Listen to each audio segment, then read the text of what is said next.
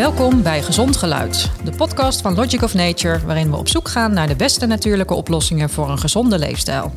Waar jij in je dagelijkse leven echt iets aan hebt.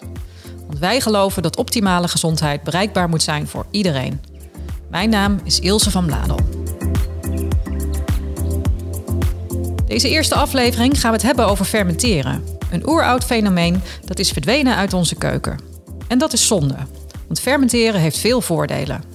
Wat die voordelen zijn, daar gaan we het in deze aflevering uitgebreid over hebben. Tipje van de sluier, je eten wordt er niet alleen lekkerder van, maar ook gezonder. En je hoort niet alleen wat de voordelen van fermenteren zijn, we gaan je ook leren hoe je deze eenvoudige techniek zelf kunt toepassen. Want eigenlijk zouden we allemaal weer moeten leren fermenteren. Genoeg te bespreken dus. En dat doe ik vandaag met Peter van Berckel, fermentatie-expert, natuurvoedingskundige en kok. Je kan heel makkelijk gewoon in je eigen keuken fermenteren. En in een paar glazen potjes kan je eh, dat al doen. Dus het is in wezen ook gewoon heel bazaal. En Rineke Dijkinga, van origine orthomoleculair en natuurgeneeskundig therapeut. En nu schrijfster en spreekster in lezingen en podcasts over gezondheid. Als iemand zegt van joh, ik heb niet zoveel tijd en ik heb ook helemaal niet zoveel zin om mijn uh, eetpatroon om te gooien. Ga dan in ieder geval iets doen met pre- en probiotische gefermenteerde producten. En als luisteraar hoor je het misschien al een beetje aan de akoestiek. We zijn niet in de studio, maar in het fermentatielaboratorium van Peter. Peter en Rineke, om meteen maar even met de deur in huis te vallen. Fermentatie, dat is misschien niet voor iedereen direct een sexy onderwerp. Waarom worden jullie er zo door aangetrokken? Omdat uh, eten ontzettend lekker wordt van fermenteren. Het is uh, duurzaam en het is uh, supergezond. En Rineke? Ja, ik uh, haak even aan op jouw sexy. Als ik aan, aan sexy denk, denk ik toch ook wel heel erg aan... aan neurotransmitters en, en dan denk ik aan oxytocine en oestrogeen en, en serotonine en dopamine. En al die neurotransmitters die zijn gebaat bij een gezonde darm. En een gezonde darm en fermentatie, ja, dat zijn twee hele mooie uh, linkjes met elkaar. Ja, nou, daar gaan we straks nog veel meer over horen. Dankjewel. Goed, maar wat is fermentatie precies? En welke voordelen heeft het allemaal? Nou, daar ga ik het zo nog veel uitgebreider over hebben met mijn gasten. Maar eerst alvast een paar feiten op een rij in de rubriek het mini-college. Bij fermentatie maken we gebruik van gezonde bacteriën, schimmels en gisten om bepaalde voedingsmiddelen te verrijken. Zo beïnvloeden we de smaak, structuur, houdbaarheid en verteerbaarheid van voedsel op een gunstige manier. De gefermenteerde voeding vinden we in verschillende culturen. En in de Blue Zones, waar mensen gezond oud worden. Kefir is bijvoorbeeld een gefermenteerde melkdrank uit de Kaukasus. Het volk de Oseten stond duizenden jaren geleden al bekend om hun vitaliteit en ouderdom. Natto is een traditioneel gerecht uit Japan, al bekend sinds duizend jaar na Christus en bestaat uit gefermenteerde sojabonen. Ook miso komt uit de Japanse keuken en dat is een gefermenteerde pasta van granen of peulvruchten. Komt al uit het Neolithicum. In Korea hebben we kimchi, al zeker zesentwintighonderd jaar oud. Het bestaat uit gefermenteerde kool en andere groenten. En ook de oude Egyptenaren maakten al gebruik van spontane fermentatie bij het maken van zuurdezenbrood, door het deeg uren en soms dagen te laten rijzen. En tot slot zijn ook veel huidige westerse voedingsmiddelen gefermenteerd, zoals koffie, chocola, kaas, bier, zuurkool en yoghurt. Maar vandaag gaat het over gefermenteerde voeding vol levende bacteriën. Peter, fermentatie is dus oeroud en wordt wereldwijd in elke cultuur wel in een bepaalde vorm gebruikt. Jouw liefde voor fermentatie gaat al terug tot in negentien tachtig, toen je een opleiding natuurvoedingsleer volgde. Je hebt het inmiddels tot je vak gemaakt en je geeft de workshops over. Kun je de luisteraar in jouw woorden vertellen wat fermentatie precies is? Ja, maar natuurlijk. Uh, fer- fermenteren is echt een transformatieproces, een veranderingsproces. Dus je verandert voeding met behulp van micro-organismen. En die micro-organismen zijn inderdaad die, die schimmeltjes, bacteriën en gisten. En de enzymen die ze maken. En vroeger hè, fermenteerden mensen gewoon thuis. Net zoals hè, hier, net zoals hier, hè? Hier bij jou. Hè? We zitten bij jou weer in je prachtige huis. Hier, in je prachtige, de potten en de pannen. Ja, het is echt uh, ja, bijna magie als je hier uh, om je heen kijkt. Um, dus jij doet het hè, nu nog steeds thuis. Waarom is fermentatie verdwenen eigenlijk als alledaagse techniek? Ja. Nou, fermentatie is door, eigenlijk door de, de koelkast... Uh, de, de nek omgedraaid. Dus met de komst van de koelkast, uh, eind uh, na de Tweede Wereldoorlog... Uh, daarmee is het, was het einde verhaal. En ook toen zijn de kelders uit uh, de woonhuizen verdwenen. Dus ook uh, mensen hadden ook geen plek meer om dingen te bewaren. En dat is de, ja, toen de doodsteek geweest om zelf te gaan fermenteren. En, en waarom denk je, is het nu weer in, uh, in opkomst als techniek? Ja. Nou, het past denk ik heel goed bij de, de gedachte over duurzaamheid. Uh, minder gebruiken, uh, geen voedselverspilling, zelf weer dingen doen. Uh, dus je kan heel makkelijk gewoon in je eigen keuken fermenteren. En, en in een paar glazen potjes kan je uh, uh, dat al doen. Dus het is in wezen ook gewoon heel bazaal. En, en, en weer heel makkelijk om zelf op te pakken. Ja, leuk. Nou, hoe makkelijk ja. dat is, daar gaan we ja. straks uh, ook nog alles over horen. Rineke, jij deed je eerste opleiding al in tweeduizend drie... Uh, aan de Hogeschool voor Natuurgeneeskunde. En je hebt jarenlang mensen geholpen in jouw orthomoleculaire praktijk. En je geeft inmiddels ook allerlei lezingen over gezondheid. Jij kijkt naar fermentatie vanuit gezondheid en vanuit darmgezondheid. Wat, wat kan gefermenteerde voeding doen voor onze darmen? Uh, ik zou bijna zeggen, heb je even? Ja, ja heel veel natuurlijk. En um, ja, ik, ik denk dat het allerbelangrijkste is om, om, um, om te snappen over fermentatie. Uh, jij hebt het over micro-organismen gehad. Peter heeft het over micro-organismen gehad. Um, ik denk dat onze micro-organismen in onze darm zo langzamerhand een beetje op de rode lijst van Uh, vergeten of met uitsterven bedreigde uh, organismen staan. En ik denk dat we alles wat wij kunnen doen op een dag om onze micro-organismen in onze darm te vriend te houden, dat dat superbelangrijk is. En dat is natuurlijk ook waar de wetenschap de laatste jaren weer helemaal uh, op inhaakt. Uh, dat eigenlijk alle klachten die wij hebben met vitaliteit of gezondheid te relateren zijn aan onze darm en voor een heel groot deel aan de micro-organismen in onze darm. Ja, een belangrijk, uh, belangrijk onderwerp dus. Zo belangrijk. Het uh, ja, ja. laatste woord er niet over gezegd is. Peter, je hebt hier op tafel een paar gefermenteerde producten gezet. Kun je vertellen wat voor producten het zijn? Ja, natuurlijk. Hè. Ik heb ze zelf gemaakt en Uh, uh, Ja, het is misschien jammer dat onze luisteraars op dit moment niet even uh, hun hoofd om de, de deur kunnen steken om mee te kijken. Maar uh, we zien een heleboel kleurtjes van groenten. Uh, we zien rood, knalgroen, geel, wit. Uh, ik, ik fermenteer voornamelijk in de plantenkant, dus groenten, pulvruchten en granen. En ik heb hier dus uh, vier gerechtjes met groenten klaarstaan, waarvan twee lange fermentaties. Uh, ik heb uh, een gekruide zuurkool gemaakt en Uh, Ja, wat ze nu noemen de Koreaanse zuurkool. Maar dat is dus een, een spicy mix van Chinese kool en worteltjes met uh, gember, knoflook en chilipepers. En ik heb ook twee hele korte en snelle fermentaties meegenomen. En dat zijn uh, Japanse pickles. En die zijn uh, binnen een halve dag klaar. En dat is een beetje mijn specialiteit geworden. Prachtig. Nou, het is een feest voor het oog met al die kleurtjes. En ik ben ontzettend benieuwd naar de smaak. Dus zullen we gewoon eens wat gaan proeven? Ja, lekker. Ik heb uh, eetstokjes. Ja. Je kan uh, hier wat pakken. Ik heb bordjes ja. klaargezet. Nou, ik begin met de komkommer, want die ziet er echt prachtig uit. Ja, en wat er nu mm-hmm. gebeurt is natuurlijk heel kenmerkend voor fermentaties en voor uh, deze pickles. Dus tot je uh, groenten super krokant worden. Ja. Super knapperig. Ja. Dus dat is echt een, een culinaire sensatie ook weer. Ja. En dat je goed moet kauwen. Dat is ook wel heel erg mooi. Ja. Het is, het is heel rijk van smaak. Rineke, wat vind jij van, uh, van de smaak? Wij mogen niet met volle mond praten natuurlijk. De bite is natuurlijk super lekker. Maar, en ik vind die combinatie met, met sesam en zeewier, ja, Dat, dat is voor mij umami. Dat is zo'n volle, volle rijke smaak. Kun je, kun je die smaak omschrijven? Want dat is umami, hè? Dat is een smaak die we eigenlijk niet zo goed kennen. Hoe, hoe zou je die smaak omschrijven? Ja, dat, dat vind ik altijd heel erg lastig. Wat, wat is nou precies umami? Daar zijn natuurlijk boeken vol over geschreven. Ja, maar voor de luisteraar van wie het misschien minder bekend is. Nou, wij zijn in ons huidige voedingspatroon zijn we natuurlijk heel erg gewend aan aan vaste smaken, bijvoorbeeld van smaakversterkers en van zoet. En dat is één smaaksensatie in je mond. En hier proef je echt, des te langer je kauwt, des te meer dingen jij ook gaat proeven. Ja. En voor mij is umami ook dat je al die smaken, zuur en zout en bitter en zoet, en dat, dat je die in een gerecht proeft. Dat, dat is voor mij umami. Ja. En dat haal je met fermenteren wel heel ja, erg ja, naar boven, ja. denk ik. Ja, Peter. Dat accentueer je enorm. Ja. En, uh, ja, umami, zeg maar het Japanse woord, dat zegt uh, letterlijk vertaald aangenaam hartig.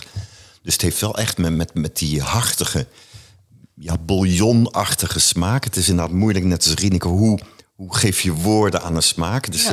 uh, je hebt een smaakbibliotheek in je hoofd. En, en daar moet je dan uit, uit putten, dat je herkenningspunten hebt. Van, nou, bijvoorbeeld de Parmezaanse kaas knettert van de umami. Ja. Uh, het Japanse miso is een umami-bom. Ja. Dus dat helpt misschien om die smaak te herkennen. Maar het mooie bij gefermenteerde producten is de uh, natuurlijke zoetheid van groenten wordt naar boven gehaald. Uh, je, hebt, je voegt vaak zout toe, dus je pakt dat smaakje. Uh, je hebt uh, het ontstaan van umami. Uh, je hebt een beetje bitter uit de groenten. Dus je hebt echt een, een, een, een rondheid van smaak ook. Waardoor het ook zo uh, bevredigend wordt. En spannend. En verzadiging en, en, zuur, geeft, en verzuring. Ja. ja, en dat is een smaak die we eigenlijk in de Nederlandse keuken niet, niet zo goed kennen. Dus nee, dat en is, we zijn toch, natuurlijk het is wel ook heel leuk om dit te gaan toevoegen natuurlijk ja. als, uh, aan, aan de Nederlandse. En we zijn met elkaar ook natuurlijk heel gemakzuchtig geworden hè, met smaak. Ja. Uh, de algemene smaak. De algemene smaak is ingesteld op suiker, op zoet en op ja. zout. Ja. En we willen geen bitter meer, want dat is ingewikkeld. Ja. En zuur is een beetje, daar zijn we ook een beetje bang voor geworden. Ja, en wat ik dan weer leuk vind, is ook weer aan die laatste onderzoeken. Dat, dat dan blijkt dat als al die smaakjes in je maaltijd uh, zitten, dat je veel langer verzadigd bent. En dat dat veel meer een gevoel van tevredenheid geeft. En dat je lang niet zo gauw weer ja, op scharrel gaat ja, naar precies. weer een tussendoortje. Ja, ja. ja. Mooi, ja. Het is, het is bijna een soort, um, nou, ik wil bijna zeggen vloeken in de kerk. Maar ik wil toch zeggen, we, we hebben ook gefermenteerd voedsel in de supermarkt. Flesjes kefir, pakjes zuurkool. Uh, ja, als ik dit zie, hè, deze rijkdom aan, aan wat je zelf gefermenteerd hebt, dan, dan, ja, dan is dat wel een heel groot uh, contrast. Peter, wat is voor jou de kracht van zelf gefermenteerde voeding? En wat is het verschil met wat we in de supermarkt bijvoorbeeld aantreffen? Nou, wat, wat ik zelf ontzettend belangrijk vind, is dat je Moet, moet trachten om, om de gefermenteerde producten levend te eten. Dus waar, de, waar de, de levende microben dus nog in aanwezig zijn. Dus dat is voor mij zo'n sleutelbeslissing. Uh, en je ziet vaak dat in de supermarkt, gewoon voor het gemak, dat die producten gepasteuriseerd, gesteriliseerd zijn. Dus dan zijn ze wel gefermenteerd. Dat heeft al meer voordeel dan, dan niet gefermenteerd. Ja. Maar het, het, je gaat pas echt knallen als je het in een, in een levende vorm uh, eet. En, en, en dan praat je ook over vitaliteit, uh, over vitale voeding. Dus dat is voor mij ook uh, een van die hele grote drijfveer in het onderwerp van. En ook elke keer die verwondering van wauw, je, ja, je eet levende, vitaliserende voeding. En uh, Rineke, als we nog wat verder ingaan dan hè, op de gezonde darmfunctie. Wat, um, ja, wat, wat kun je vertellen? Wat zijn belangrijke parameters bijvoorbeeld? Hè? Hoe weet je nou of je darm gezond is of, ja, of je darm wel wat ondersteuning kan gebruiken? Kun je daar ons iets meer over vertellen? Nou ja, dat, dat, uh, het eerste, en we spreken heel vaak over darm, maar het gaat natuurlijk eigenlijk over je hele spijsvertering. Weet je, je hele spijsvertering werkt natuurlijk als een soort radarsysteem. En elke radertje in het systeem moet op het juiste moment het, het zijn juiste taken uitvoeren. En als je dan denkt van, hoe bekomt eten mij? Dat is eigenlijk het eerste signaal om te weten van, hoe functioneert mijn spijsvertering? Dat is wat de oude geneesheren ook altijd zeiden. Niet wat je eet, maar wat je verteert komt je ten goede. En, en als en, je zegt, hoe bekomt eten mij? Uh, hoe merken we of eten je bekomt of niet bekomt? Nou, dat merk je aan heel veel dingetjes. En uh, weet je, wat Peter ook zegt, eten hoort vitaal te zijn en ook vitaliteit te geven. Um, weet je, ik, ik hoor van heel veel mensen dat ze gehoord hebben van, joh, een bak, bak rauwe sla tussen de middag is zo gezond. Vervolgens zeggen ze, en daarna ben ik zo koud en zo moe. Nou, dan is dat op dat moment niet het eten wat jou goed bekomt. Dus eten wat goed valt en wat goed verteerd wordt, dat geeft een heel aangenaam gevoel. Dat geeft geen buikpijn, dat geeft geen gisting, uh, dat geeft geen extreme winderigheid. Dat geeft jou vitaliteit en energie. En dat is denk ik het allereerste signaal voor mensen. Omdat nou ja, we, we, we horen heel veel over voeding, maar luister naar je eigen buik, hoe eten bekomt. Dus dat is denk ik het eerste signaaltje. Nou, en het tweede is denk ik van, joh, kijk elke dag even achterom in de wc-pot. Weet je, dat is zo belangrijk. En dan zullen er ook weer mensen zeggen van, nou, ik hoef niet elke dag uh, om te kijken, want ik heb maar een paar keer per week ontlasting. Nou, En ik weet dat er dan heel vaak gezegd wordt, ook dat is een ritme, ook dat is goed. Maar fysiologisch is het gewoon echt zo, zo, zo weet je, een heel klein beetje dat je lichaam, nou, wat, wat spijsvertering betreft, prima werkt. Dat je een half uur tot een uur na het opstaan produceer jij ontlasting. En dan kunnen alle afvalstoffen jouw lichaam uit. En dan ben jij klaar voor een nieuwe, fitte, vitale dag. Ja. En zijn er nog meer parameters van hè, waar je, uh, ja, die belangrijk zijn voor je darm? Uh, ja, die, ja, weet je, als je ervan uitgaat dat, dat uh, wat de oude geneesheren zei, ziekte zetelt in je darm, dan zetelt gezondheid daar dus ook. En uh, op het moment dat het gewoon niet lekker gaat in je spijsvertering, Uh, zie je bijvoorbeeld dat, dat mensen maagzuur krijgen. Nou, dat zijn van die hele, dat zijn geen zichtbare tekens, maar wel signaaltjes dat je weet van, hé, hey, het zit gewoon niet helemaal lekker. Uh, vermoeidheid, 's morgens bij het opstaan, niet kwiek en fit zijn. Dus heel vaak is dat te relateren aan je spijsvertering, dat je ontgifting niet optimaal loopt. Je huid is natuurlijk een prachtige Uh, spiegel van wat er zich in je darmen uit, uh, uitkristalliseert. Dus er zijn heel veel signaaltjes. Je ogen, hoe, hoe, uh, ja, hoe, hoe ziet de kleur onder je ogen eruit? Nou, en wat ik net zei, kijk achterom in die wc-pot, want dat is het mooiste signaal.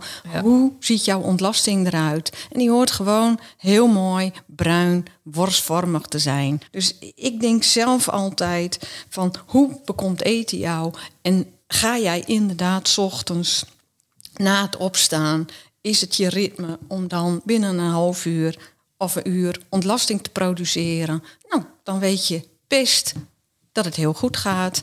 En dat is bij heel veel mensen denk ik niet zo. Want vorig jaar was het laxeermiddel macrogel Uh, het meest voorgeschreven medicijn. En dat betekent ja. dat dat bij heel veel mensen Oeps. dus niet um, helemaal optimaal op orde is. Ja, dus je, je ontlasting is eigenlijk je dagelijkse feedback, zeg maar. Hè? Of, het, uh, of het goed met je gaat. Ja, nou ja, ik vind het ook zo grappig dat als mensen dagelijk ontlasting hebben, dat ze happier zijn. Dat ze gewoon lekkerder in hun vel zitten. Ja. En op het moment dat mensen niet dagelijks ontlasting hebben, hebben ze ook gewoon een soort zwaarte ja, over je, ben, je en, bent belast als het ja, ware. En dat ja. is heel grappig dat mensen dat zelf ook altijd aangeven. Als ik ontlasting heb gehad, voel ik me gewoon opgeruimd. Lichter. Ja. En als we dan teruggaan naar fermentatie, hoe, uh, wat voegt fermentatie daaraan toe? Ja, ik, ik ga het nu wel even um, um, heel, heel, heel erg versimpelen. Want, want zo simpel als ik het nu zeg, is het natuurlijk niet. Um, Maar wat wij eigenlijk met onze huidige voedingsgewoontes doen, is eigenlijk dat wij een beetje de foute micro-organismen in onze darmen te eten geven. En juist de micro-organismen uh, die betrokken zijn bij, bij de totale gezondheid van ons lichaam en ons brein, die vergeten wij eigenlijk een beetje. En die micro-organismen die we juist zo hard nodig hebben, die kunnen wij heel goed uh, te eten geven. Uh, door fermentatie en door oplosbare vezels. En de manier waarop Peter dus fermenteert met, met groentes en granen en bonen, ja, dan heb je dus zowel prebiotica als probiotica in één. En ja, weet je, ik, ik denk dat dat de ultieme manier is. Als iemand zegt van, joh, ik heb niet zoveel tijd en ik heb ook helemaal niet zoveel zin om mijn uh, eetpatroon om te gooien, ga dan in ieder geval iets doen met pre- en probiotische gefermenteerde producten, omdat je dan eigenlijk kant-en-klare micro-organismes levert aan je darm. Je levert de vezels erbij, dus ze kunnen ook nog overleven. En ja, dat is misschien wel een hele snelle uh, stap voor, voor bijna elk mens. Dus fermenteren is niet alleen mooi om te zien, niet alleen bijzonder smaakvol, maar eigenlijk heel essentieel voor je, voor je hele gezondheid.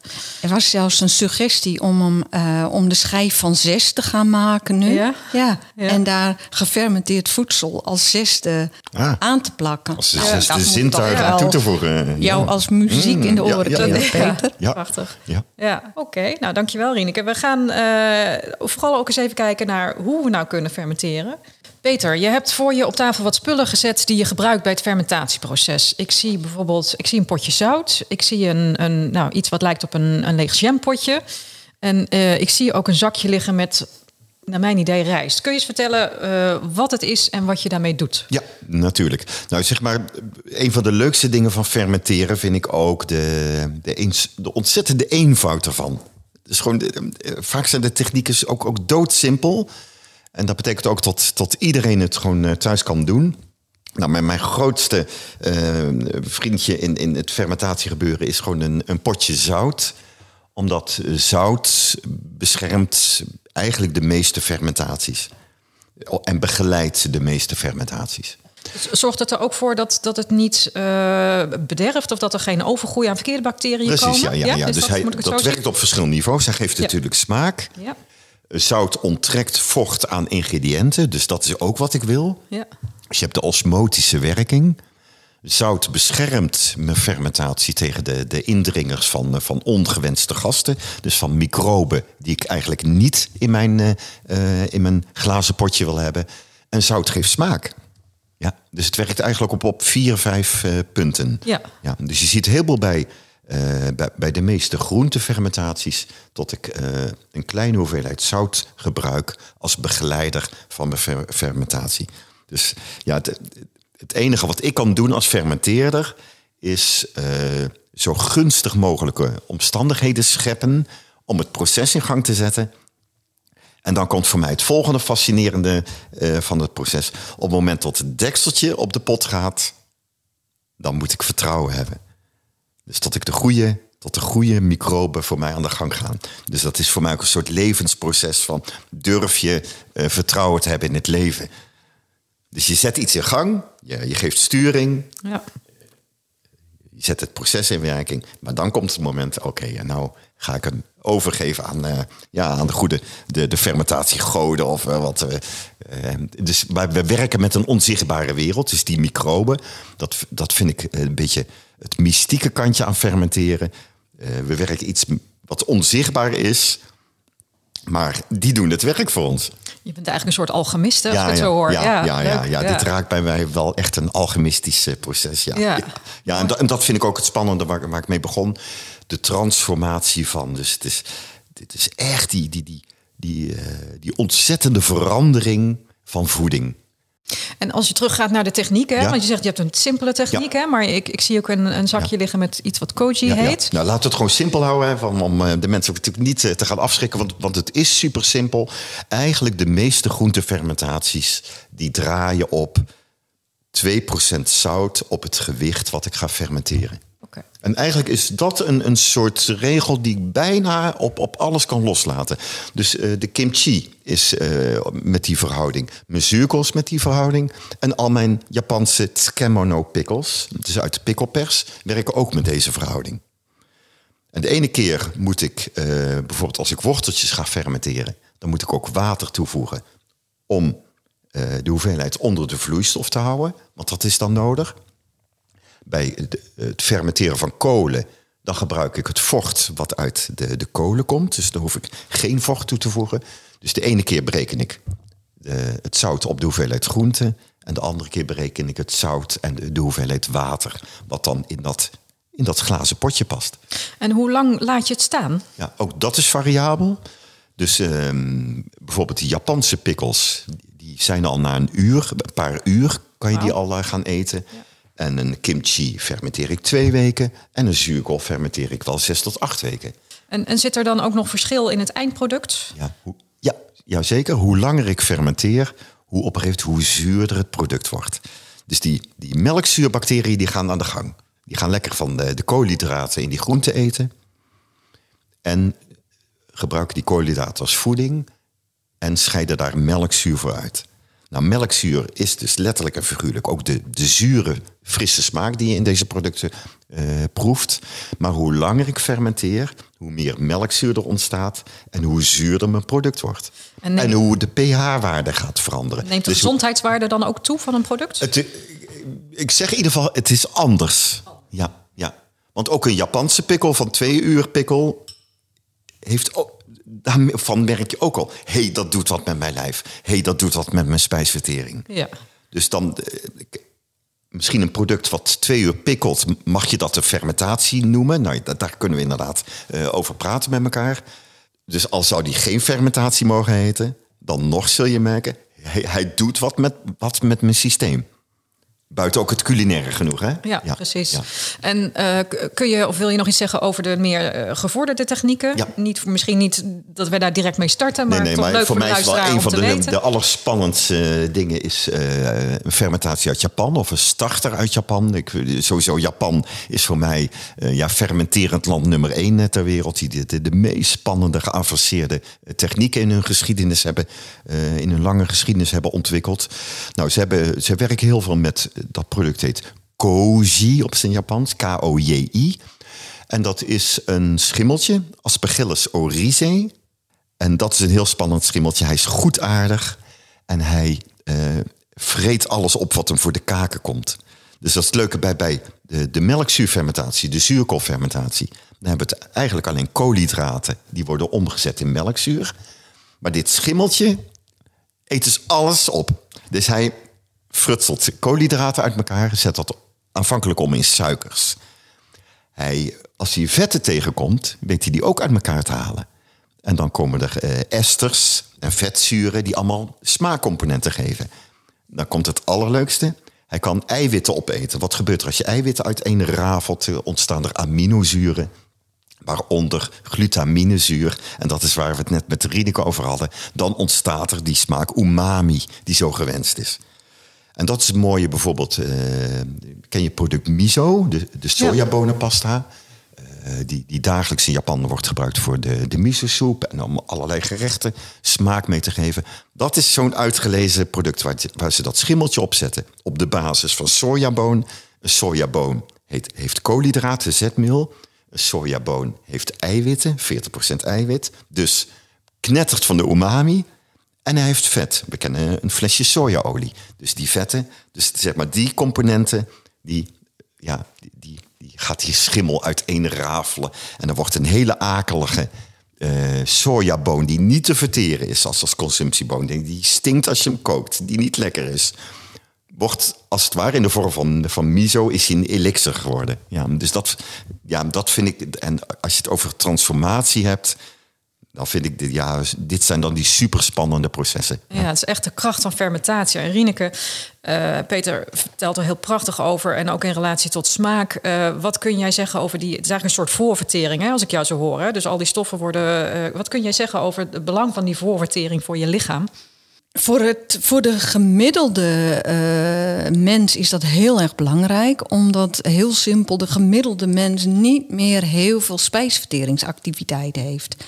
En um, nou, een van de redenen is bijvoorbeeld stress, waardoor wij minder energie over hebben voor onze spijsvertering.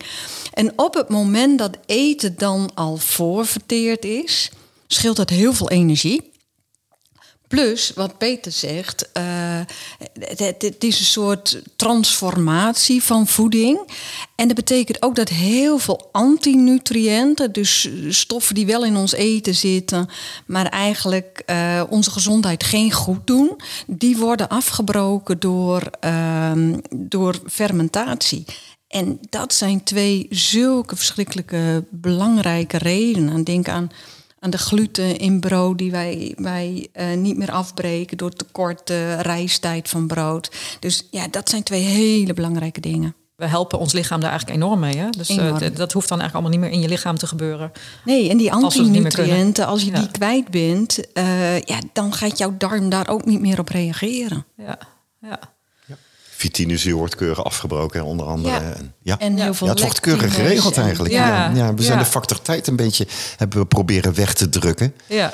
in onze maatschappij. En we zien eigenlijk dat al die, al die processen die onze grootmoeders in de keuken toepassen, dat dat eigenlijk toch allemaal gewoon klopt. Ja, ja, ja precies. Ja. Uh, Peter, jij uh, fermenteert dus vooral groenten, zeg je. En soms ook granen. Zijn ja. er nog andere producten die we kunnen fermenteren? Uh, ja, natuurlijk.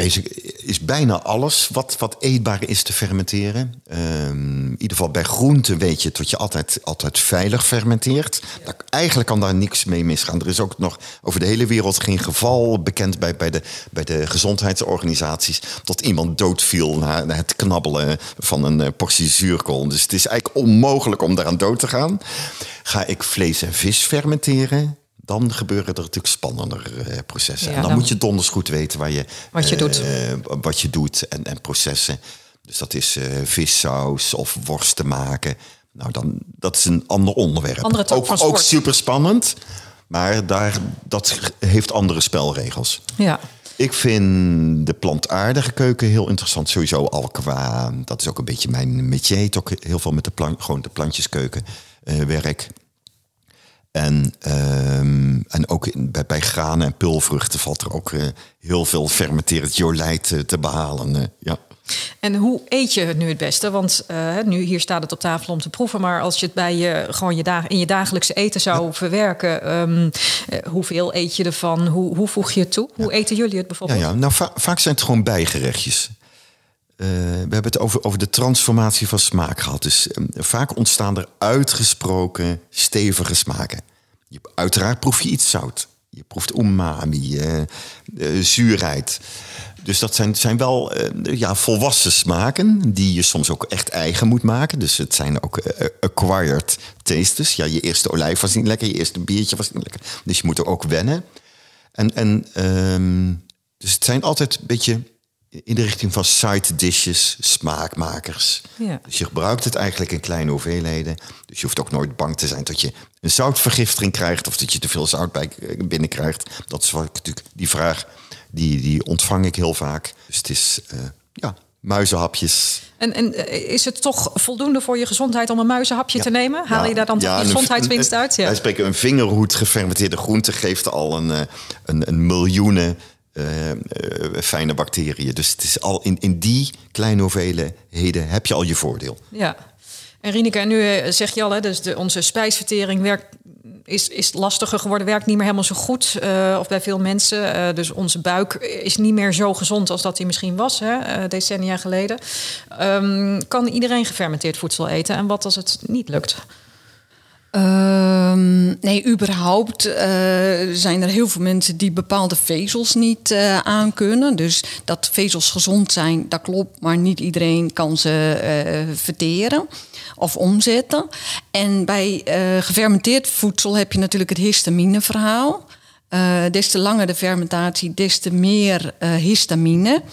En histamine is natuurlijk een, een, um, een, een prachtige stof, uh, ook een prachtige neurotransmitter, tenzij je er te veel van uh, hebt. En er zijn, uh, nou, er wordt gezegd, één op, één op de vier mensen heeft ongeveer uh, ja, toch redelijk pittige klachten van zijn darmen. Als het immuunsysteem in jouw darm al getriggerd is door, door bijvoorbeeld een disbalans uh, van micro-organismen. Um, dan krijg je ontstekingen in die darm. Hele kleine ontstekingen, niet dat je die hoeft te voelen. En histamine is natuurlijk van oorsprong ook een stof die ontstekingen en ja, die orde op zaken moet stellen in die darm. En als dat immuunsysteem al getriggerd is en je gaat ook nog eens heel veel histamine eten, ja, dan kan lijden in last zijn. Dus het geldt echt niet dat iedereen maar Uh, ja, gefermenteerd voedsel kan eten. En dat geldt eigenlijk ook een beetje. Heel veel van die ontstekingen in de darm leiden tot een lekke darm. En mensen die een lekke darm hebben, Um, ja, daar is het ook een beetje oppassen geblazen. Omdat ja, histamine dan um, ja, te veel kan triggeren. En uh, ze daar allerlei klachten door kunnen krijgen. Het goede nieuws is weer, met de juiste micro-organismen heb je weer veel minder last van histamine-problematiek. Maar je moet dus ergens die, die vicieuze cirkel wel zien te doorbreken. En, en hoe doe je dat? Hoe doe je dat? Nou ja, allereerst moet je dan toch even gaan, gaan uh, bedenken dat die hele spijsvertering een, visie, een soort vicieuze cirkel kan vormen. Op het moment dat het qua micro-organismen in je darm niet goed gaat, zie je bijna ook altijd dat de lever overbelast wordt. Op het moment dat je niet voldoende maagzuur uh, aanmaakt, krijg jij problemen in je darm. Dus ergens moet je die vicieuze cirkel zien te doorbreken. En ja, ik vind kruiden daar gewoon prachtige uh, middelen voor, om gewoon ja, toch weer rust in die spijsvertering te brengen. En ja, toch bepaalde vezels waarvan we weten uh, dat die heel weinig uh, uh, darmen triggeren. Want er wordt nu heel vaak, nou, denk maar aan mensen met, met Crohn of colitis of een prikkelbare darm, wordt heel vaak gezegd, ga maar minder vezels eten. En dat is natuurlijk uh, prachtig om de brand te blussen. Maar uiteindelijk raak je eigenlijk steeds verder uh, van huis. Ja. Omdat je juist die vezels nodig hebt om die goede darmbacteriën te eten te geven. En om uit die ontstekingen en te hoog histamine te komen. En die vezels zijn er gelukkig wel. Ja, dus toch klein beginnen en beginnen met wat wel kan. Ja, en dan toch en daar vezels uitbouwen. Die ja? niet triggeren. En, ja. en die zijn, daar weten we natuurlijk ook heel veel van. Bijvoorbeeld de, de vezels die resistent zetmeel kunnen vormen. Denk maar aan de zoete aardappel. Denk maar aan een, een koude aardappel. Uh, kastanjes. Uh, ja, die vezels zijn er wel en die triggeren uh, heel vaak niet. En dat is denk ik wel het begin om uit de vicieuze cirkel te komen. Nou, Peter en Rineke, ik, ik hoor twee enorm bevlogen mensen met een duidelijke missie en een, uh, en een verhaal wat je wil vertellen. Um, als je toch eens in twee regels nog iets mee mag geven aan de luisteraar, wat zou je elk vanuit je eigen passie mee willen geven? Een pickle a day. Een pickle a day. Ja, ja nee, echt gewoon, gewoon lekker thuis gaan fermenteren. Gewoon, ja, met een, een rode biet, een, een, een leeg jampotje en, en een zakje zout kan je fermenteren. Dus uh, ja. het is... Uh, Gewoon gaan doen. Ja, go, go, go. Go, go. Ja, Rineke. Ja, en ik zou zeggen, nodig bij alles wat je in je mond stopt je darmbacteriën ook uit om deel te nemen aan het feest. En dat kan gewoon heel simpel door onbewerkt en, en vezelrijk eten te gaan eten. En als je nou nog een tip hebt voor de luisteraar, hè, um, want we zijn alweer bijna aan het einde van deze aflevering gekomen. Dus uh, een tip voor de luisteraar, als je als luisteraar meer gefermenteerd voedsel wil eten, welke tip heb je dan? Ja, hoe, hoe kan je bijvoorbeeld laagdrempelig beginnen? Uh, ja, misschien met, met, met, met, met, inderdaad met zo'n pikkelpers waar ik veel mee werk. Dus waar je de groente met een beetje zout on, onder hoge fysieke druk zet. Waardoor uh, het, het proces eigenlijk geboosterd wordt, versneld wordt. Waar je een heel snel resultaat hebt. En wat dus ook heel makkelijk in je dagelijkse kookstijl in te bouwen is. Dus het is niet ingewikkeld. Ja, Rineke? Ja, ik zou me daar eigenlijk bij aan willen sluiten. En uh, wat ik zelf altijd leuk vind aan pickles of aan je eigen waterkefir maken of je eigen kombucha. Weet je, het gebeurt allemaal terwijl jij lekker ligt te slapen. Je hoeft het alleen maar even klaar te zetten en daarna doet moeder natuur zijn werk. Dus het is eigenlijk ook helemaal geen werk. Ja, dankjewel. Nou, heb je nou weinig tijd om zelf te fermenteren en wil je toch je dagelijkse goedaardige bacteriën binnenkrijgen, dan kun je ook een kant-en-klaar fermentatieconcentraat gebruiken. Meer informatie vind je in de show notes. Peter, dank je ontzettend dat we hier te gast konden zijn in jouw fermentatielaboratorium. En Rineke, dank je voor je komst. Peter van Berckel, fermentatie-expert, natuurvoedingskundige en kok. En Rineke Dijkinga, van origine orthomoleculair en natuurgeneeskundig therapeut en nu schrijfster en spreekster in lezingen en podcast. Dit was Gezond Geluid. Mijn naam is Ilse van Bladel. Dank voor het luisteren. Wil je nalezen wat we hebben besproken in deze aflevering? Kijk dan in de show notes voor de linkjes. Daar vind je ook informatie en leuke aanbiedingen van Peter en Rineke. Wil je geen aflevering missen? Vergeet niet je te abonneren op deze podcast. Graag tot de volgende keer. Dankjewel. Dankjewel.